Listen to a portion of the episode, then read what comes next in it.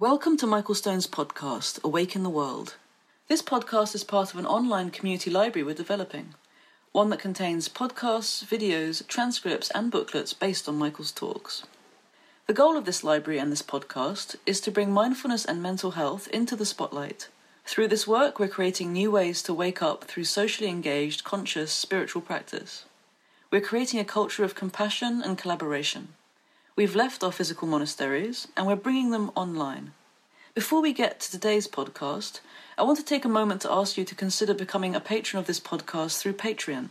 Pledging is easy and can be as little as $1 per month. Just go to patreon.com forward slash Michael Stone and click on the big orange button on the top right of the page. Thank you for listening.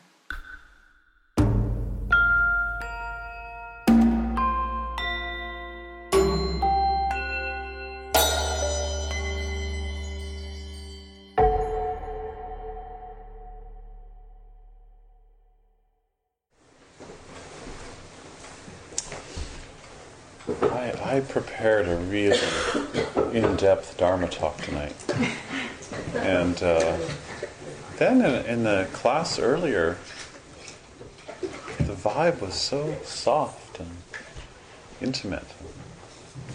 It's nice uh, to be here on a night where it's not completely jammed packed, and my feeling is more that I want to have a conversation rather than you know present more stages of meditation to you, which is what I promised and advertised.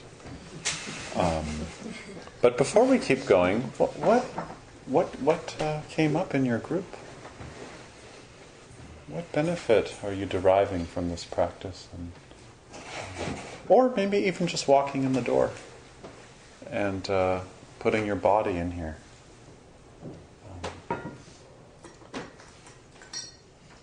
Petra. But it, it um, what I appreciate about it is it keeps me in my intention. Yeah. So what, what I do is I, rather than focusing on the things that come up that make me drift and distract, I, I, I view things as my intention. Yeah. And it's just, um, yeah, this is a great reinforcement. Mhm. Thank you. Somebody else. What came up in here?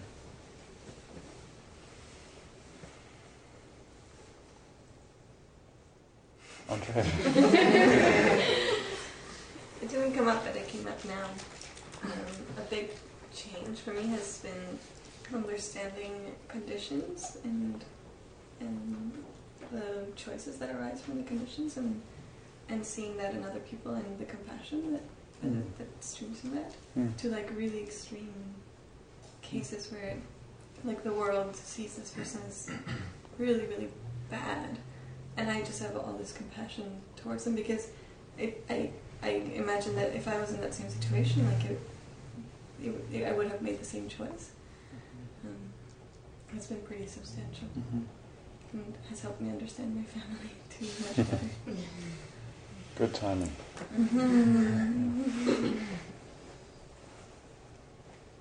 Somebody else.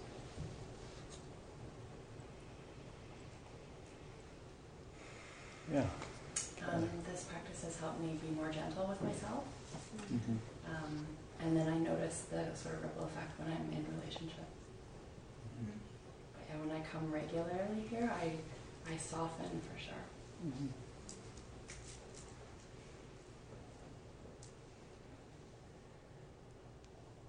Couple more. Sam. Um, I found there's a consistency with the three of us that coming every week Mm-hmm. is really grounding Yeah. and it allows for a reflection for the Yeah. days that you're not here. Uh-huh. But it kind of, and I personally am finding my weeks are starting to revolve around Tuesday. so I sit and then I experience what I experience and then I take it out into the rest of the week and then come back into here Yeah. and almost like start over again or move through that. Yeah. Aaron. Um, I'm still working on how this is a benefit, but I think it is. Um, it's just really allowed me to see this spectrum of of fluctuation in my state that I think I wasn't aware of before. I didn't, and in particular, it's really been interesting to see how unstill and how disoriented and how like many different like so many flavors of of distraction Mhm. and starting to really note it like and become familiar and be like oh uh-huh and Mhm. or, or not so kind but Mhm. but I've actually just found it very fascinating to see like how many states there really are and how they come back and come back. Mhm. Just getting to be more friends with those rather Mhm. than just unconsciously being distracted all the time. a lot of the time. It's good. Thanks. Maybe just from a, a man.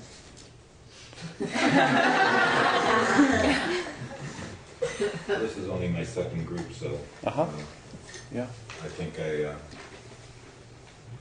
what I'm look- looking for is really kind of camaraderie, like with Yeah. people who are interested in the same kind of uh, growth, uh, Mhm. spiritual discipline. Uh, and uh, I mean, that's what I, I, I'm, I'm looking for more in my life. This, this kind of, you know, I guess when you have, when you're in a kind of a, community, uh, there is some kind of reinforcement. Uh, people kind of holding you to your, or I guess, I guess strengthening the discipline, you know, like through various, like you're talking about distraction and everything. There's, there's a lot of things that distract you in, in the world, so. Mhm. Uh, it's really, really hard to do it on your own. Sometimes Mhm. these things are uh, overwhelming.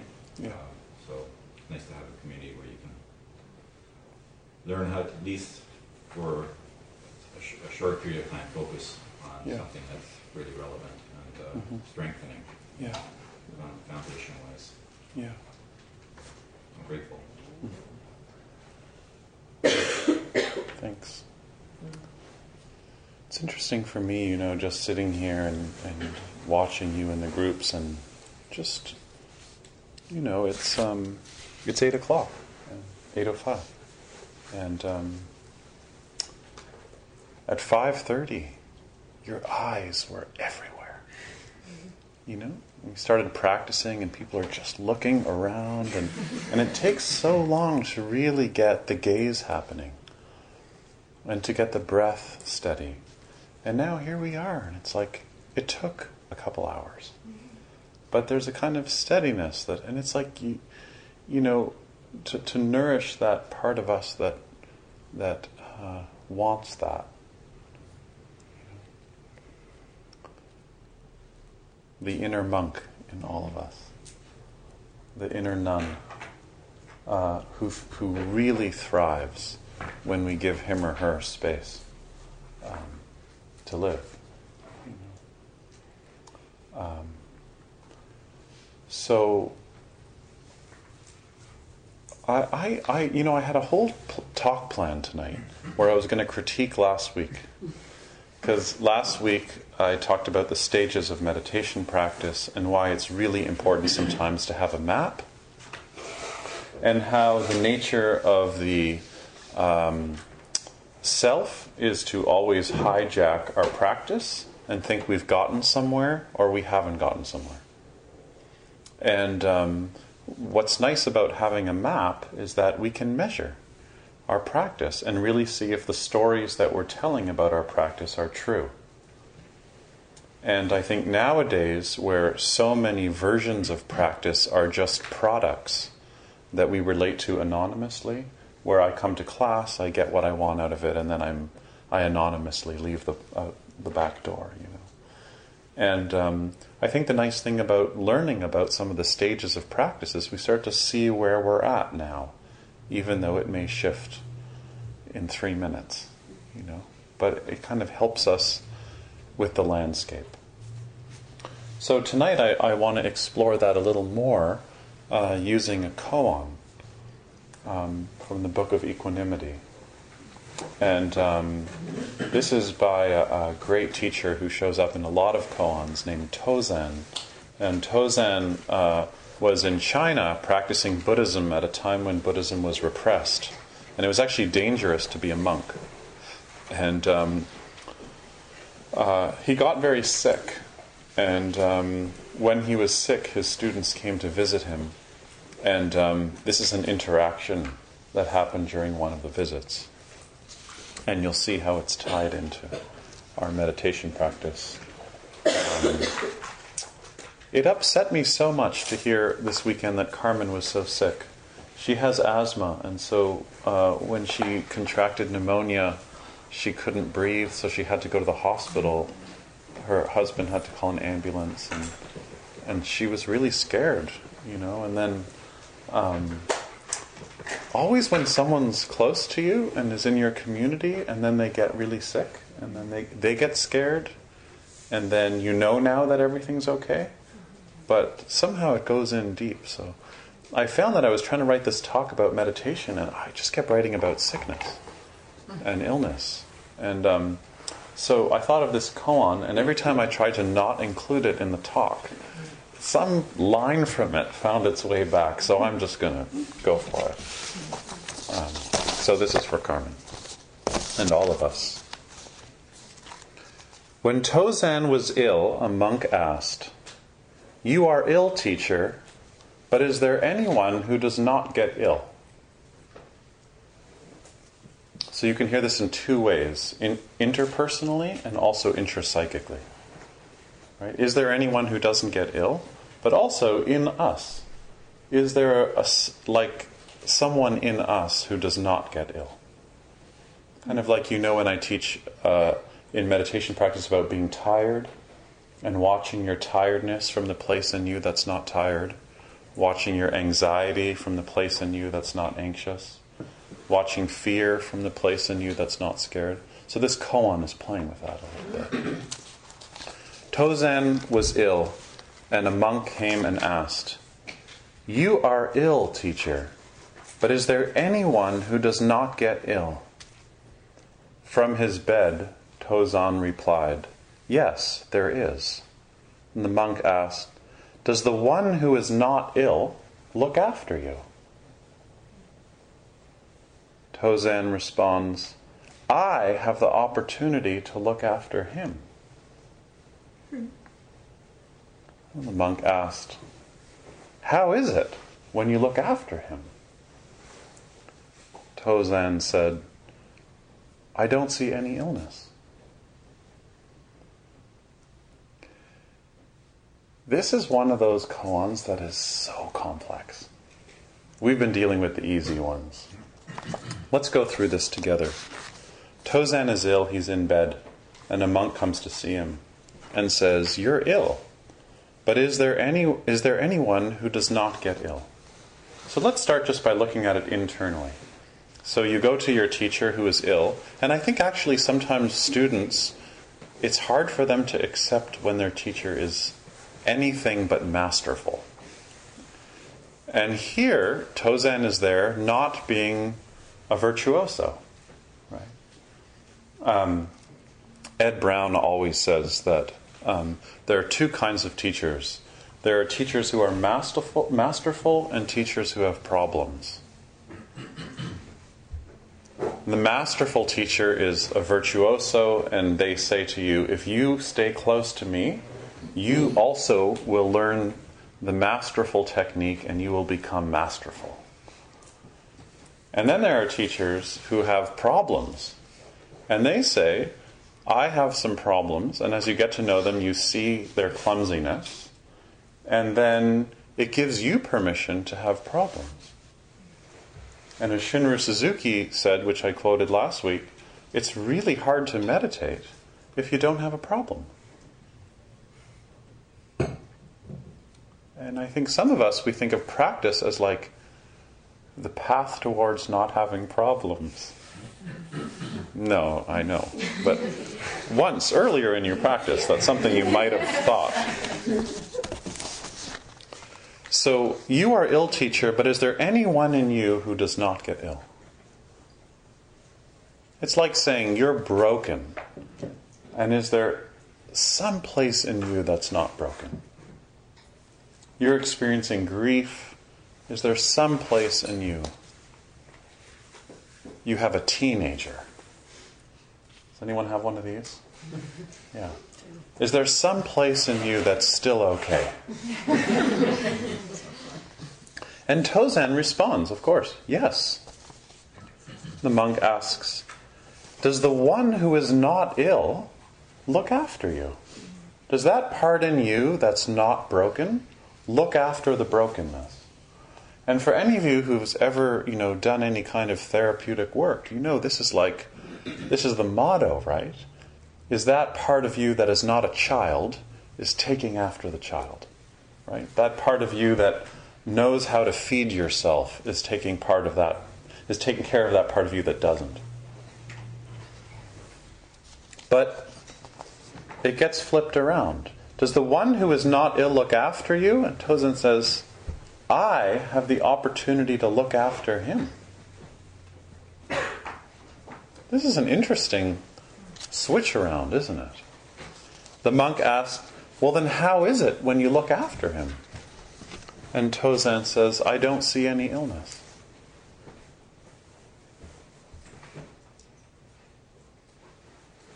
It's very interesting.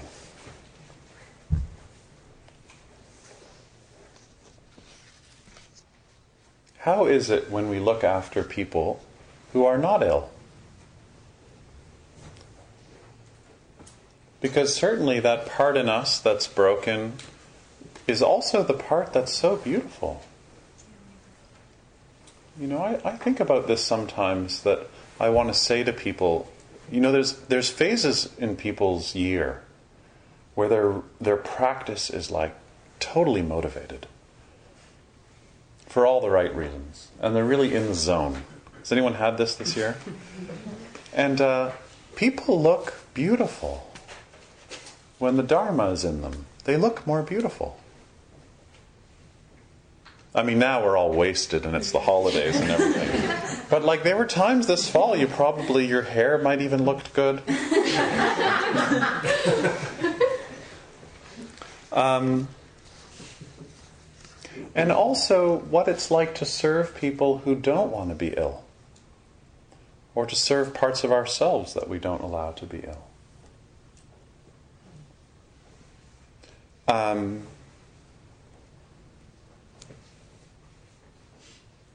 one of the interesting things in, that happens in this koan is that it's not the not ill part that's looking after the ill part.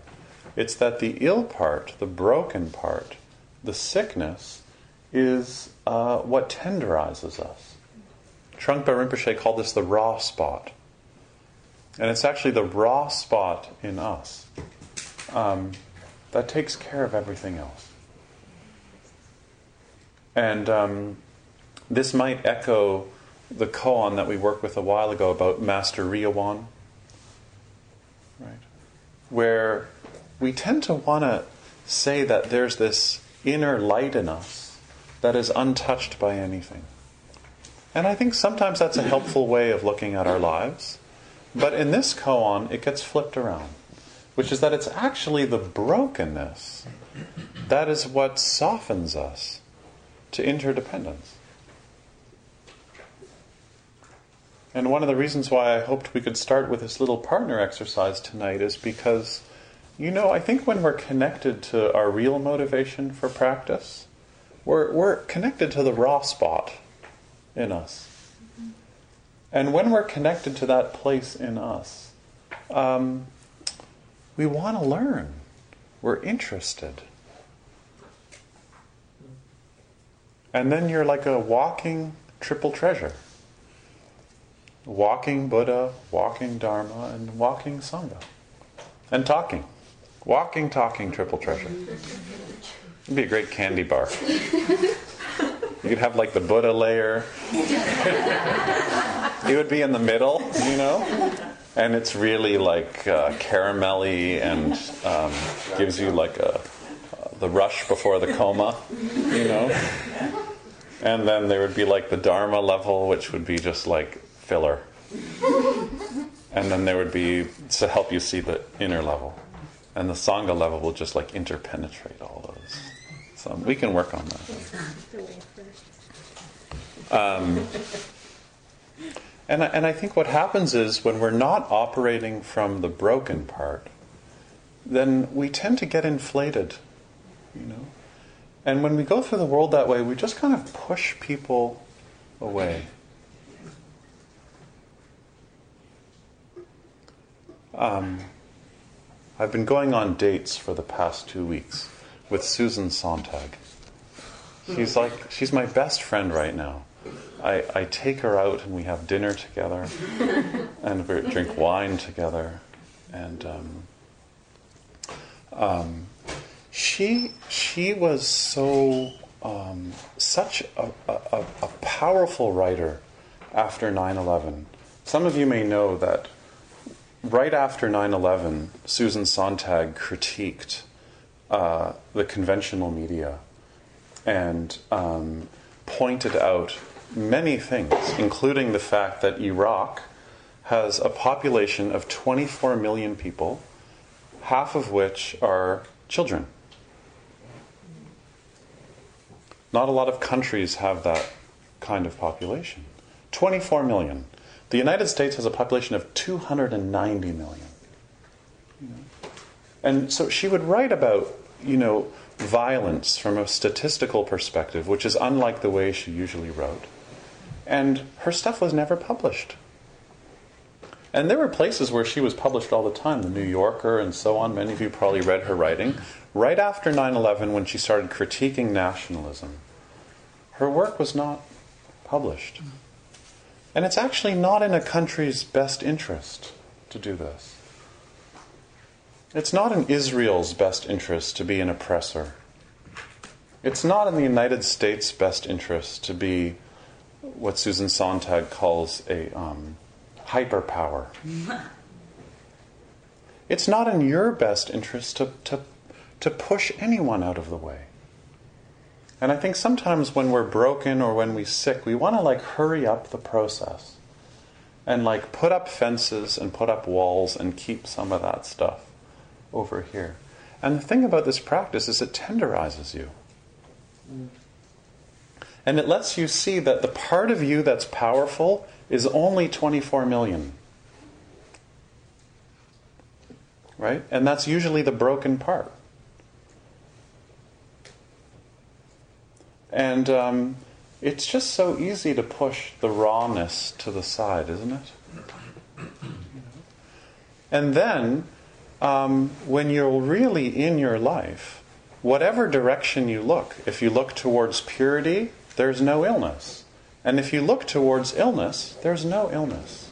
When you're with somebody in a hospital and they're ill, and you're really with them, you're not relating to the illness.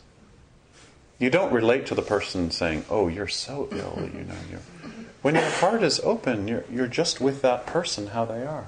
And I think any of you who've been broken, who have been ill, when you're fully in your grief, or when you're fully in your pain, or when you're fully in a fever, you're just relating to what's happening moment to moment.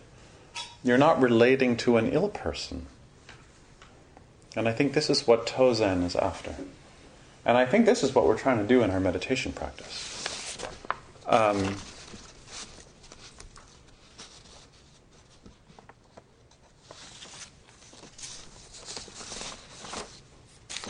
so I made a list.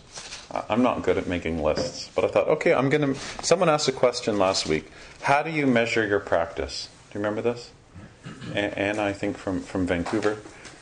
Um, so I made a list of how to measure your practice.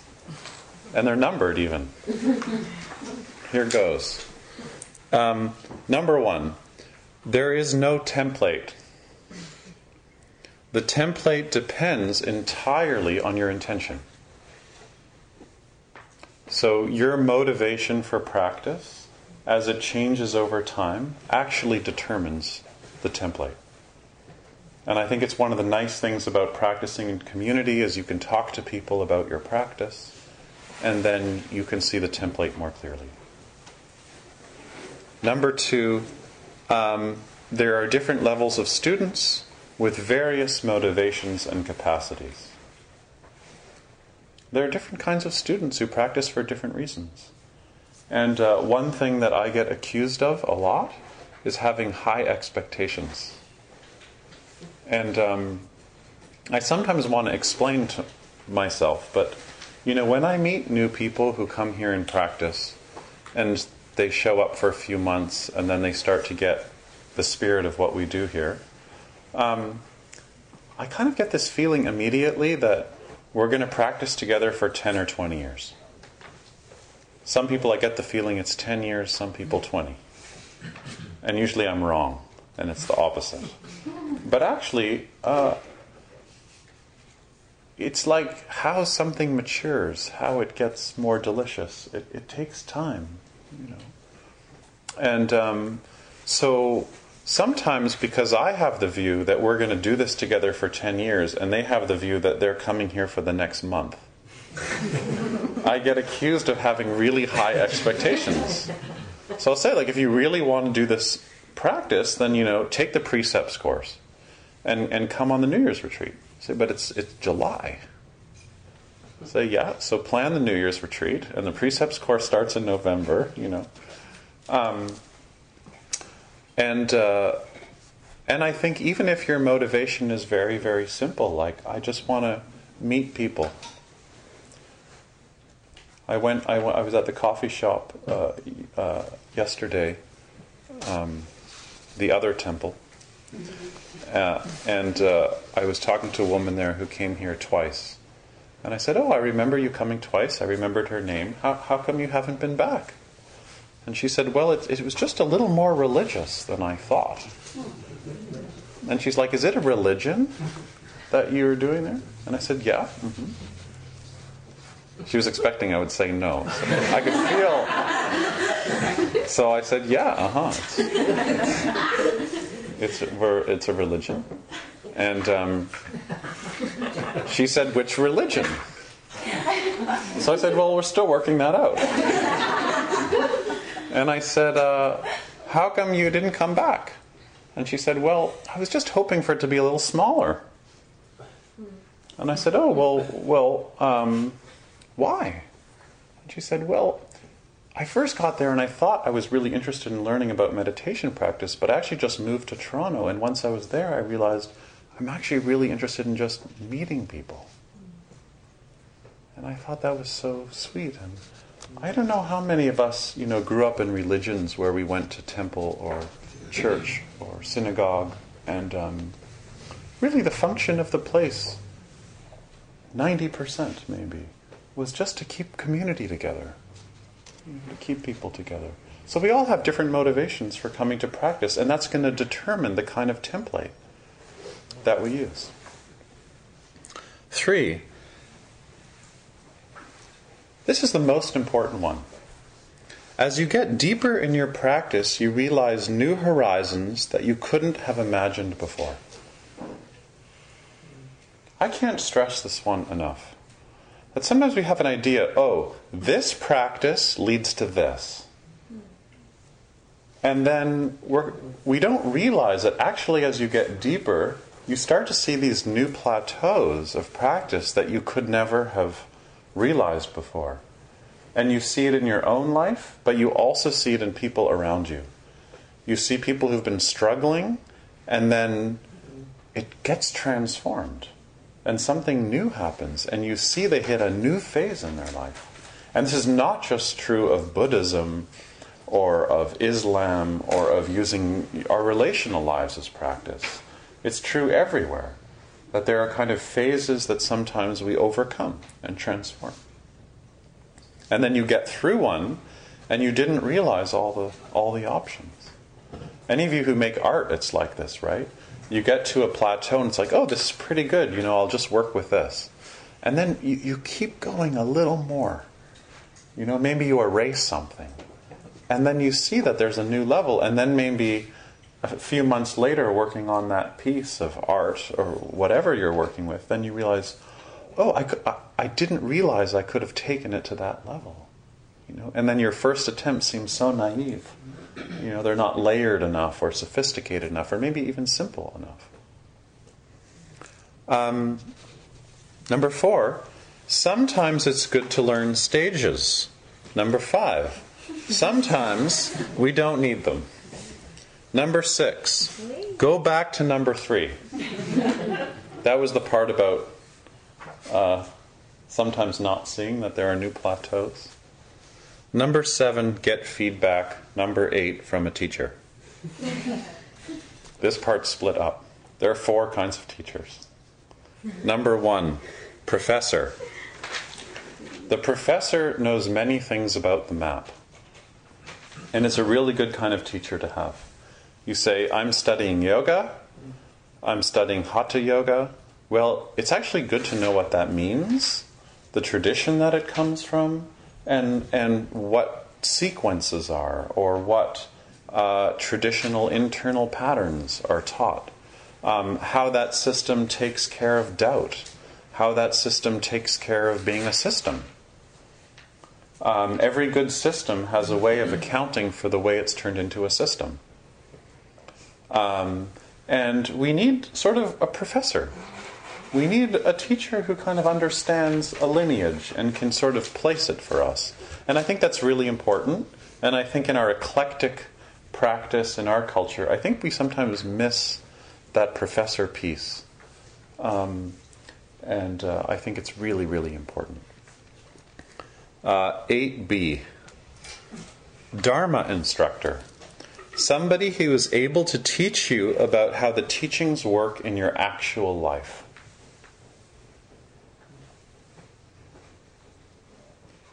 C. A meditation or ritual instructor.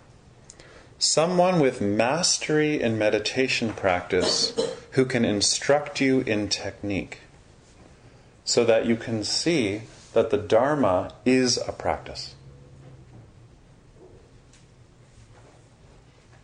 D is the last one. Spiritual mentor. Some, someone who can do all of the above, but doesn't necessarily have to do A, which was a professor. Okay?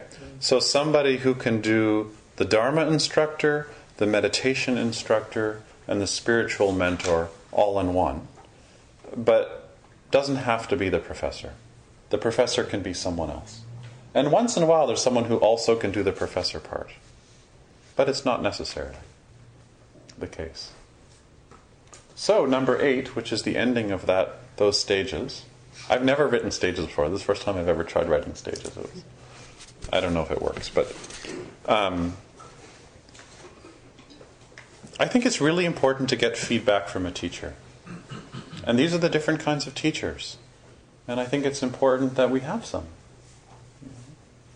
And uh, to be honest, actually, and I know some of you maybe uh, have had this in your life or not, but I really uh, measure, like the index of how I'm doing in my practice is totally related to my relationship with my teacher. And when I'm struggling with something, it completely comes out in that relationship. And uh, they know when to respond and how, and they know when not to respond and how. And um, it's interesting how you can use a relationship as a mirror for what's going on. And a relationship has two sides.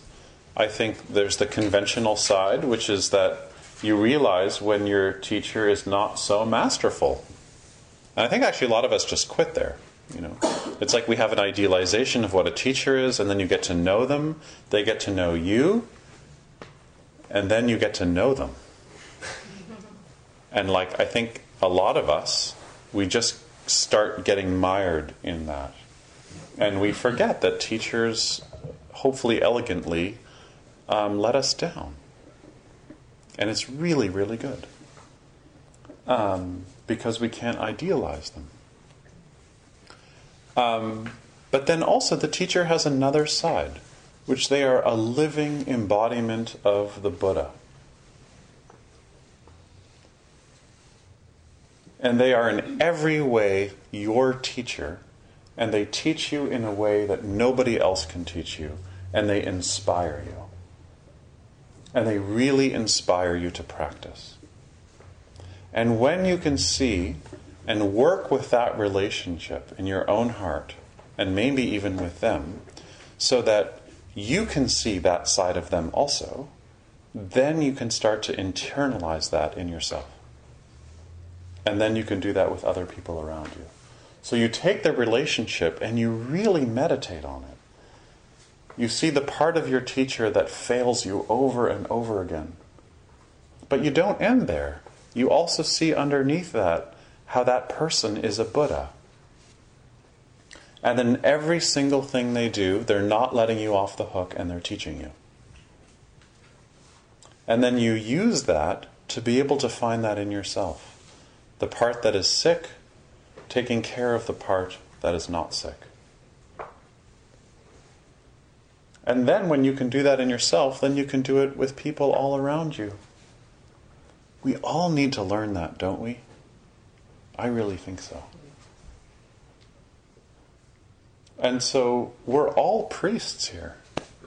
Every one of us here is a priest. We're all wearing robes. Look around. We all have robes on. And we can do this with each other. We can see the part, the way we idealize people or the way we deflate people. But then maybe that part of us who is hurt and who is ill can then start to see that in other people have that also. And they have had restricted lives, just like we've had restricted lives. And then it might occur to us oh, yeah, I can be a little kinder to myself. Yeah. And uh, then maybe I can uh, take care of that part. And then we can do this with the teacher, with ourselves, maybe even with other people. And then maybe nations could do this.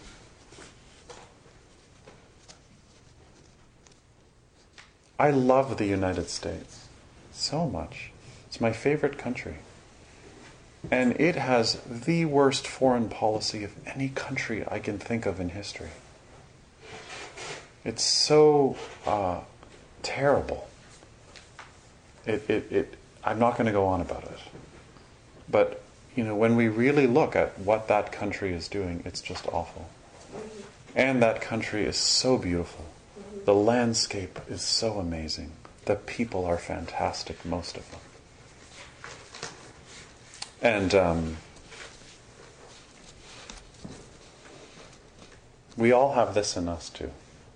We have the oppressor and the victim and so on. And the thing about meditation practice is it brings them all to the surface. And then there's this cast of characters trying to have a neighborhood, you know. And you're just like the host. you know. And your job, if we really see that this practice is about intimacy, is to just make space for everybody and not to oppress anybody. And say, You're welcome here. And meet so and so. Anxiety, meet depression. Oh, they've met already. you know. And it's like you're just making introductions, you know. And um, imagine you're going to have a party. We're on Bellwoods, you know. And imagine I'm going to have a party here. You haven't met my neighbors. I have some really wild neighbors. So if I had a party, I have to include everybody. And I'm going to invite, like, you know, the drunk kids in the alley and the people smoking pot and all the Portuguese kids, you know, smoking pot and drinking in the alley. Um, and, and, you know, we have an alley party. And this is what, you know, our practice is actually going deep into the body, into this central alley, and to, ha- to, to make space for a party to happen. You know? And um, I, I, think in doing this, we, we, um, we, we just don't fool ourselves. We stop fooling ourselves. And um, I could keep going, but are there any questions or comments before? Yeah. Just quickly, what was six and seven? Uh, number six was go back to number three. Number seven was get feedback. Please don't copy them out, though. Um,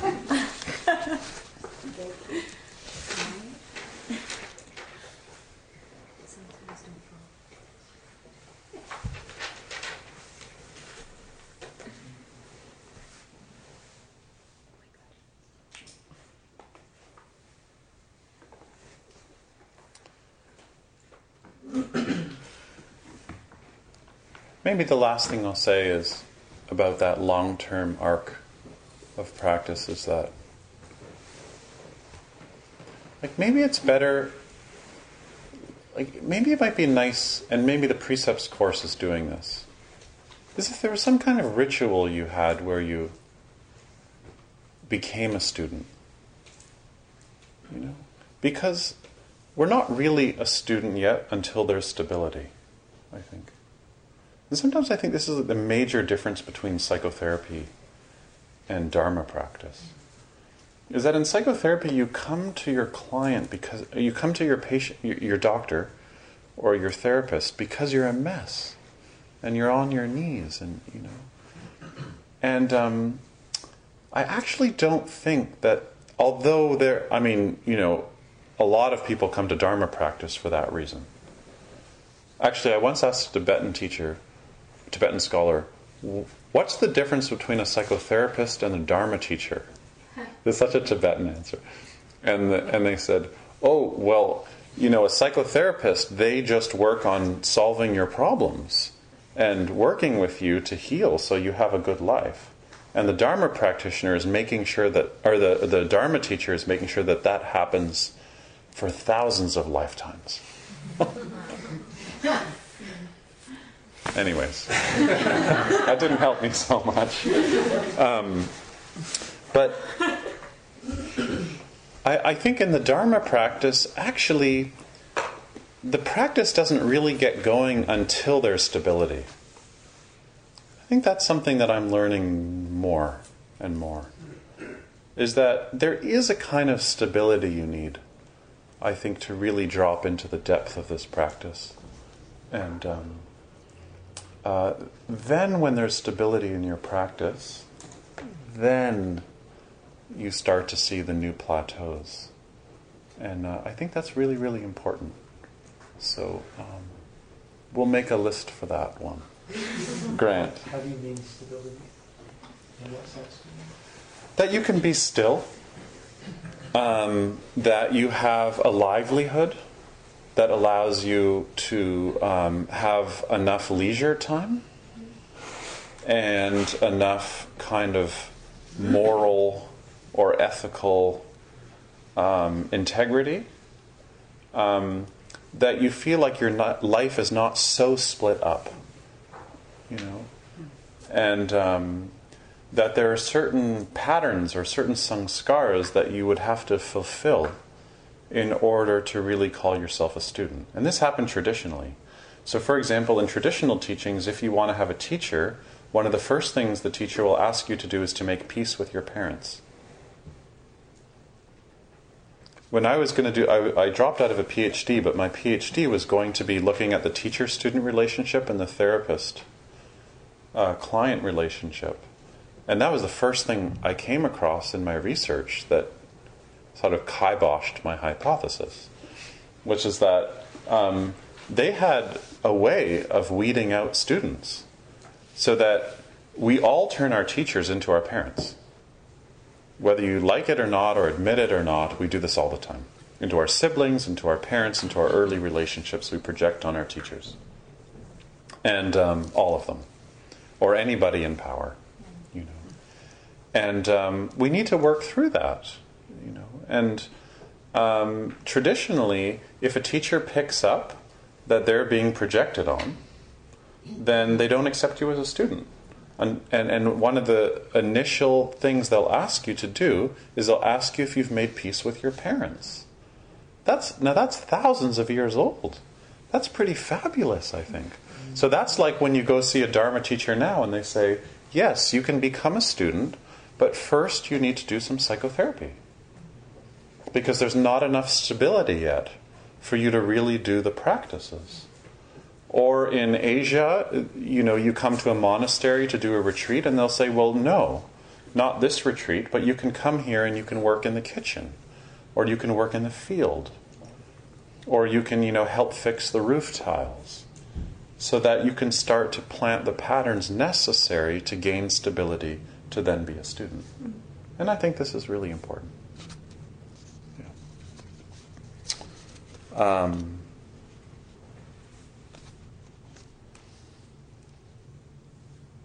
any other comments or questions?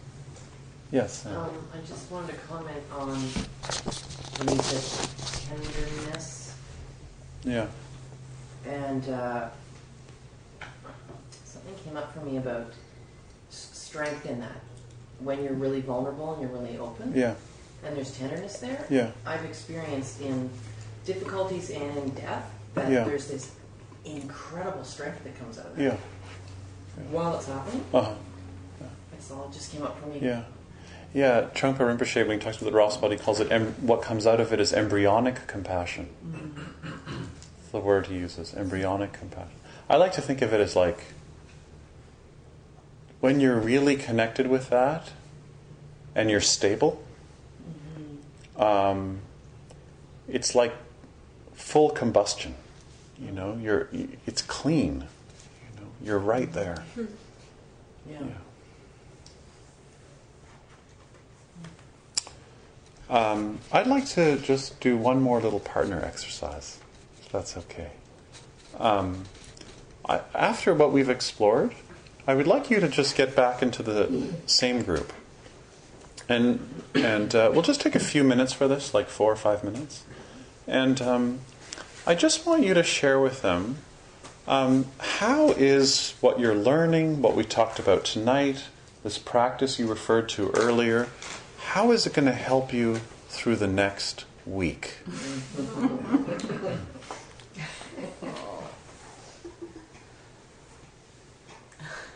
Somebody told me today that um, the bell curve during the year for the suicide rate used to be in February, and now it's moved to the week between Christmas and New Year's. That's the place in the year where there is the most loneliness, the most conflict. And um, maybe some of you are not at that place. Maybe you've been in that place in your life. Um, but certainly you will touch some of the triggers that are in that place this week. I'm sure that you will experience uh, love and disappointment. Like when we're with family, nobody sees me. Has you ever, ever felt this before?